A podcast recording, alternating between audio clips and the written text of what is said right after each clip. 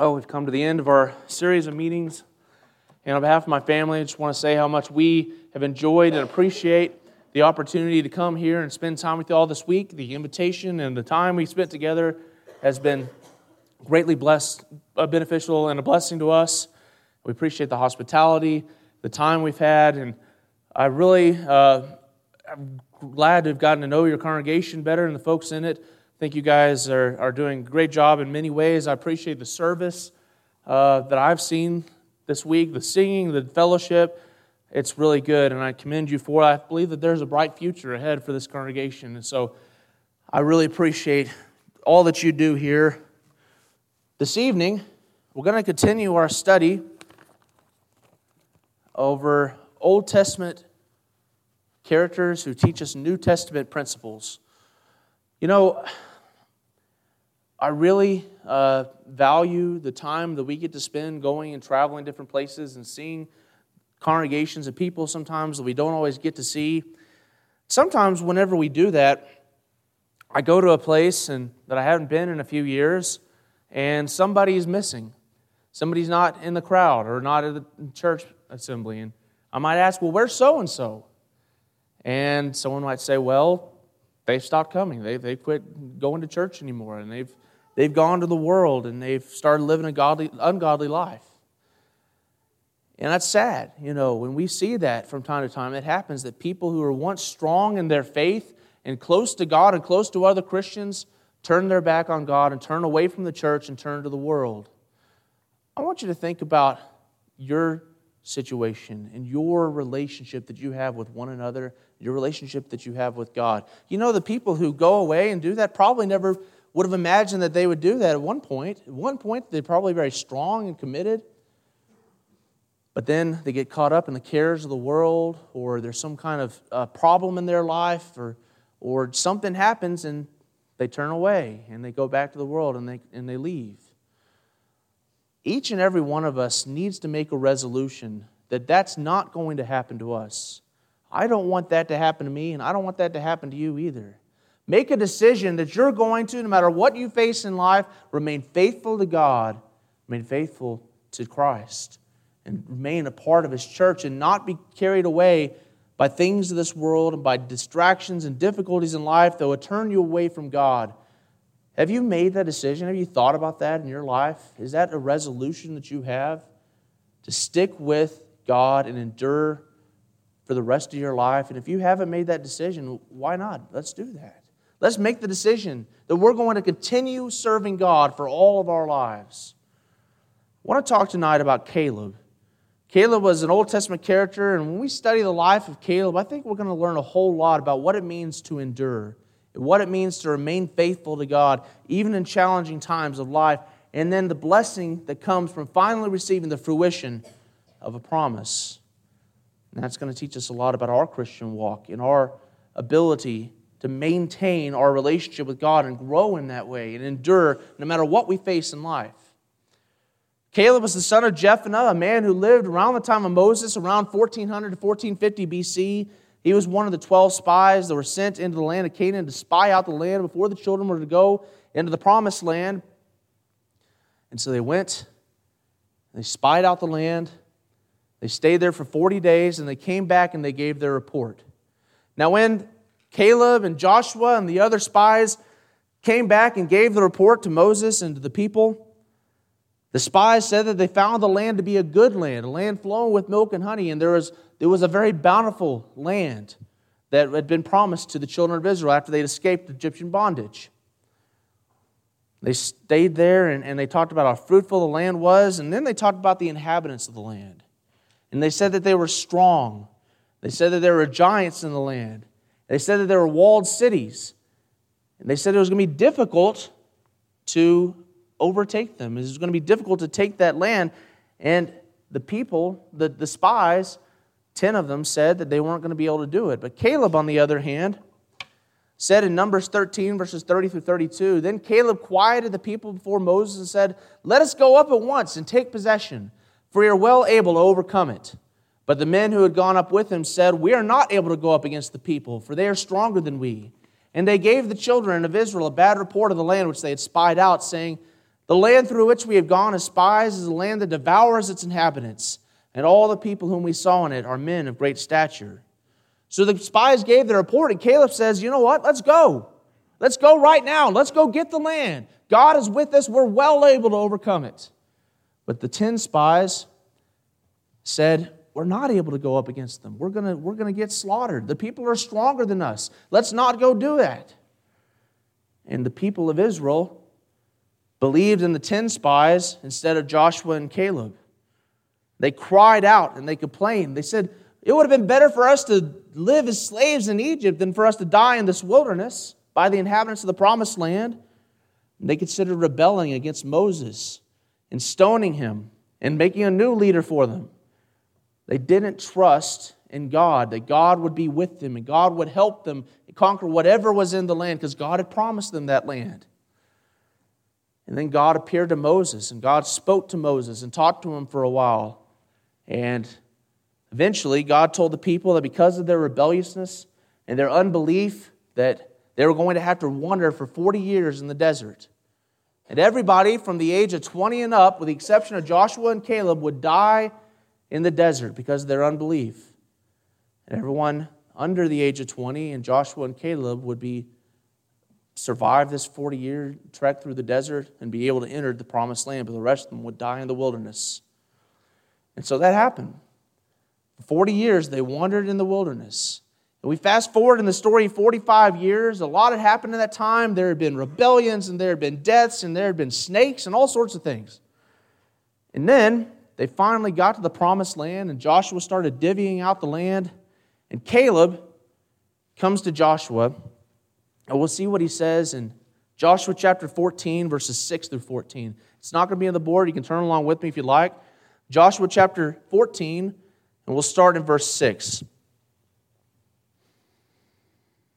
It says, Then the children of Judah came to Joshua in Gilgal, and Caleb the son of Jephunneh the Kenizzite said to him, You know the word which the Lord said to Moses, the man of God, concerning you and me in Kadesh Barnea. I was 40 years old when Moses, the servant of the Lord, sent me from Kadesh Barnea to spy out the land, and I brought back word to him as it was in my heart. Nevertheless, my brethren who went up with me made the heart of the people melt, but I wholly followed the Lord my God. So Moses swore on that day, saying, Surely the land where your foot is trodden shall be your inheritance and your children's forever, because you have wholly followed the Lord my God. And now, behold, the Lord has kept me alive, as he said, these 45 years, ever since the Lord spoke this word to Moses while Israel wandered in the wilderness. And now, here I am this day, 85 years old. As yet I am as strong this day as on the day that Moses sent me. Yet as my strength was then, so now is my strength for war, both for going out and for coming in. Now, therefore, give me this mountain of which the Lord spoke in that day. For you heard in that day how the Anakim were there, and that the cities were great and fortified. It may be that the Lord will be with me, and I shall be able to drive them out, as the Lord said. And Joshua blessed him, and gave Hebron to Caleb, the son of Jephunneh, as an inheritance. Hebron therefore became the inheritance of Caleb, the son of Jephunneh the Kenizzite, to this day, because he wholly followed the Lord God of Israel. Three times in there, notice he says that he wholly or completely followed God. And Josh or Caleb went to Joshua and said, "You know that 45 years ago, when I was 40, we went to spy out the land, and Moses promised me that I would be able to get the land that we went on. And I remained faithful to God for those 45 years. Now I'm 85 years old, I'm as strong as I was back then. Let me go get my land. Give me the land that I was promised. And Joshua did. He allowed him to have Hebron. And that's Caleb received the fruition of his promise. Caleb is a great example to us of what it means to endure. Think about the attitude that Caleb had at the beginning. He saw the land and he saw that it was good and he trusted that God would be with him and he said, Let's go get it. Let's get the land. God is with us. We're well able to overcome the people in the land. He wanted his land when he was 40 years old, and yet, not because of him, but because the people rebelled against God, he was forced to go with them and wait and wander in the wilderness for 40 years and saw death, saw sorrow, saw sin and rebellion and snakes and all sorts of things. An awful time. All the people of his generation, everyone from 20 and up, except for Joshua, died in the wilderness. And still, the Bible says that he wholly, he completely followed God. And now he's 85 years old and he wants his land. And he finally receives the fruition of the promise. You know, we go through life, and sometimes we might feel a little bit like Caleb, like this life is not always what we might expect. There's difficulties, there's trials, there's blessings, and there's good things, but there's a lot of sin, and there's a lot of sorrow, and there's a lot of death, and sickness, and dying in this world. And yet, when we see and witness that and experience that in our life, it should invoke in us a desire and a longing for our promised land, a land far greater than the land of Canaan, a home with God forever in heaven. We must endure the trials of this life, never giving up, never getting caught up in the cares of this world, and we eventually will also receive the fruition of our promise. Endurance means that we don't give up. We keep on remaining faithful to God no matter what we face in our life. 1 Corinthians 15 58 says, Therefore, my beloved brethren, be steadfast, immovable, always abounding in the work of the Lord, knowing that your labor is not in vain in the Lord. Don't waver. Don't be immovable. Don't be shaken. Don't be caught up in the things of this world, but be steadfast. Make a resolution and a decision that no matter what happens in life, whether there are ups and downs and anything in between, whether we might find life difficult, or there will be temptations, or there will be tri- tribulations, or there'll be trials. And let me tell you, there will be all three.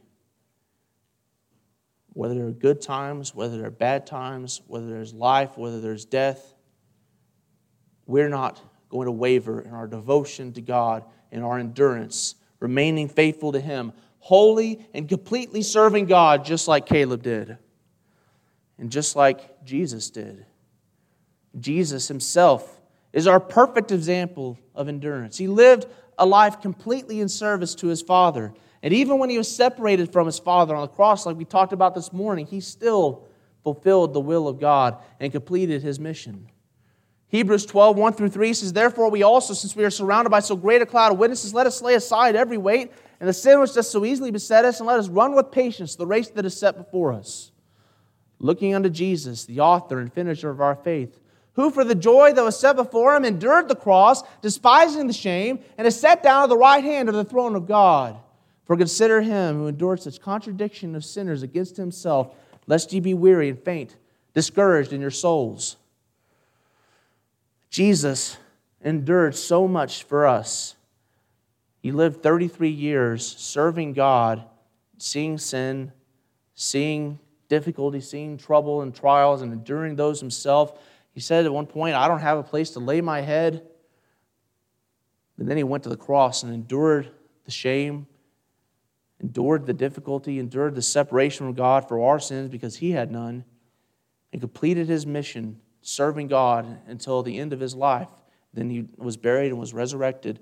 Now he sits at the right hand of the throne of God. He endured and completely followed God. What a great example to us. We must remain faithful to God at all times in our life, whether we have ups or downs, no matter what happens. Philippians 4 11 through 13, Paul says, Not that I speak in regard to need, for I have learned in whatever state I am to be content. I know how to be abased and I know how to abound. Everywhere and in all things I have learned both to be full and to be hungry, both to abound and to suffer need. I can do all things through Christ who strengthens, strengthens me. No matter what we face in life, no matter what we do, ups or downs, we can endure it because Jesus is on our side. Is that our attitude? Is that our mindset? Do we remember that whenever we go through difficult times in life, when we lose our job, when we lose a family member, when we have chronic illness, when we have problems in our families, problems in our church? I can do all things through Christ who strengthens me. The good times and the bad, we remain faithful to Him. And if God is not our number one priority in our life. It can be so easy when these bad and difficult times come to give up on serving Him and turn our back on Him. It would have been easy for Caleb to do the same thing, I think, at some point during those 45 years, but he didn't. He remained faithful to God. Think about Job. Job's wife said, You're going to keep enduring this? Look what God has done to you. Just curse God and die. His own wife trying to encourage him to turn his back on God. Sometimes we have that attitude, or we might have that attitude, or be tempted to do so, to turn away from God. But don't let that happen to you. Make a resolution and a decision that you're going to remain steadfast and endure no matter what life brings your way. Don't get caught up in the things of this world. Another thing that can turn us away from God worldliness and sin and temptations. It can happen to anybody. We must not think that we're immune to this. We talked about Solomon on Thursday night. Bible says he was the wisest person. He was the wisest person, of course, other than Jesus, who walked the earth, and yet his wives turned away his heart to serve these false gods. It can happen to Solomon and it can happen to us if we're not careful, if we don't remain rooted in God and use the tools that God has given us and the blessings He has given us to help us remain steadfast and rely on Christ to strengthen us in the difficult times. Do not think that we're immune to it. We must be vigilant. We must be sober because your adversary, the devil, walks about like a roaring lion, seeking whom he may devour. Resist him. Resist him. Steadfast in the faith, knowing that the same sufferings are experienced by your brotherhood in the world. Do not become complacent. Stand up for Christ and stand up against the temptations of this world. Let God become the number one priority in your life, in your heart, in your mind, your soul, your strength, everything that you are, everything you have. Learn patience and endurance. The Bible tells us we need to add to our faith virtue, knowledge, temperance, patience, godliness, brotherly kindness, charity. And one of the ways that we can learn patience and endurance in this life is to take inspiration from people in the Bible who endured so much, probably much worse than we're ever going to experience in this life, and yet remain faithful. People like Caleb, who patiently waited and endured and finally received his peace and his reward. James 5, verses 10 through 11 tells us this principle. It says, My brethren, take the prophets who spoke in the name of the Lord as an example of suffering and patience. Indeed, we count them blessed to endure. You have heard of the perseverance of Job and seen the end intended by the Lord, that the Lord is very compassionate and merciful. Job lost everything, basically, and he remained faithful to God. He never completely turned his back on God, and in the end, God blessed him and, and he was compassionate and he had mercy upon him. We must endure as well. And we can look at the example of people like Caleb, people like Job, and of course Jesus himself as our perfect example to help us remain steadfast. You know, I wonder sometimes what Caleb was thinking when he, he was ready immediately to go into that land and to take it and, and, and be ready to receive the fruition of his promise. And yet he had to wait 45 years and he saw these people dying and he saw death and destruction. What was he thinking? You know, the Bible doesn't really say, but I think we get a clue when we look at what he said there in Judges. He said, I, I wholly followed God. God and Moses promised me that I'd receive this land. Now give me this mountain. Give me the land that I've been promised. I think that's what sustained him. I think that's what encouraged him and helped him and spurred him on during the difficult time to say, someday I'm going to get that land. That land that flows with milk and honey, the grapes that two men have to carry the, the cluster of grapes between them. What a good and fruitful land, and God has promised it, and I don't care how big the giants are, because God is with me, and God is so much bigger than any of them. We can take it, and we'll receive that land. I'm going to get my land. People are dying. I'm going to get my land. I'm going to endure. their sorrow and pain. I'm going to endure. I'm going to keep on serving God. Someday we're going to receive the promise. What a great example to us. See, we're seeking something that's far greater than that fruitful land in Canaan. We're seeking a heavenly country where we will be with God for all eternity. And when we go through sorrow and we go through pain and we go through sadness, what can help us endure? looking toward our reward, looking for our promise, looking for that land that we seek. Hebrews 11, 13 through 16 talks about Abraham and others. It says, These all died in faith, not having received the promises, but having seen them afar off, were assured of them, embraced them, and confessed that they were strangers and pilgrims on the earth. For those who say such things declare plainly that they seek a homeland. And truly, if they had called to mind that country from which they had come out, they would have had opportunity to return. But now they desire a better, that is a heavenly country. Therefore, God is not ashamed to be called their God, for he has prepared a city for them. You know, those people, Abraham and his family, and they came out of Ur of Chaldees, and they could have said, Well, let's just go back there. I don't want to be a vagabond. I don't want to wander and go to this land that's so far away that God has called me to go to and become a stranger and pilgrim on the earth and not own anything but a cave. That wasn't really their goal, was it? Their goal wasn't Canaan. Their goal wasn't some land on earth. Their ultimate goal was a heavenly country. And God prepared a city for them. And that's what they sought. And that's why they endured. That's why they obeyed God, because they were looking for something greater than anything this life has to offer.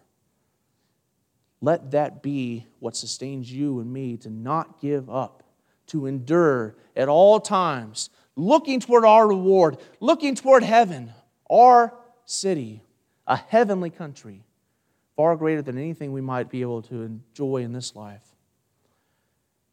The Bible tells us that we ought to have hope in God, hope in heaven, hope in eternity, hope in our eternal life. Biblical hope means that we earnestly desire, we eagerly anticipate, we wait with joy for the fruition of the promise. Read what the Bible says about this hope in Hebrews chapter 6, verse 13 through 20. For when God made a promise to Abraham, because he could swear by no one greater, he swore by himself, saying, Surely blessing I will bless you, and multiplying I will multiply you. And so, after he had patiently endured, he obtained the promise. For men indeed swear by the greater, and an oath for confirmation is for them an end of all dispute. Thus, God, willing, determining to show more abundantly to the heirs of promise the immutability of his counsel, confirmed it by an oath, that by two immutable things, the promise and the oath, in which it was impossible for God to lie, we might have strong consolation who have fled for refuge to lay hold of the hope set before us. This hope we have as an anchor of the soul, both sure and steadfast and which enters the presence behind the veil, where the forerunner has entered for us, even Jesus, having become high priest forever, according to the order of Melchizedek. When God makes a promise, you can take it to the bank. You can believe it. What has God promised us? As Christians, He's promised us eternal life, that we'll be with Him forever. We have hope, eager anticipation, earnest longing for the fruition of that promise. Do you have that kind of hope? Do you have that kind of eager anticipation? Are you looking toward your reward? And are you letting that reward sustain you? It says the hope that we can have in Christ should be an anchor to our soul, both sure and steadfast. That means it's staying in place and it ain't going to go anywhere. Is that the case for you in your life?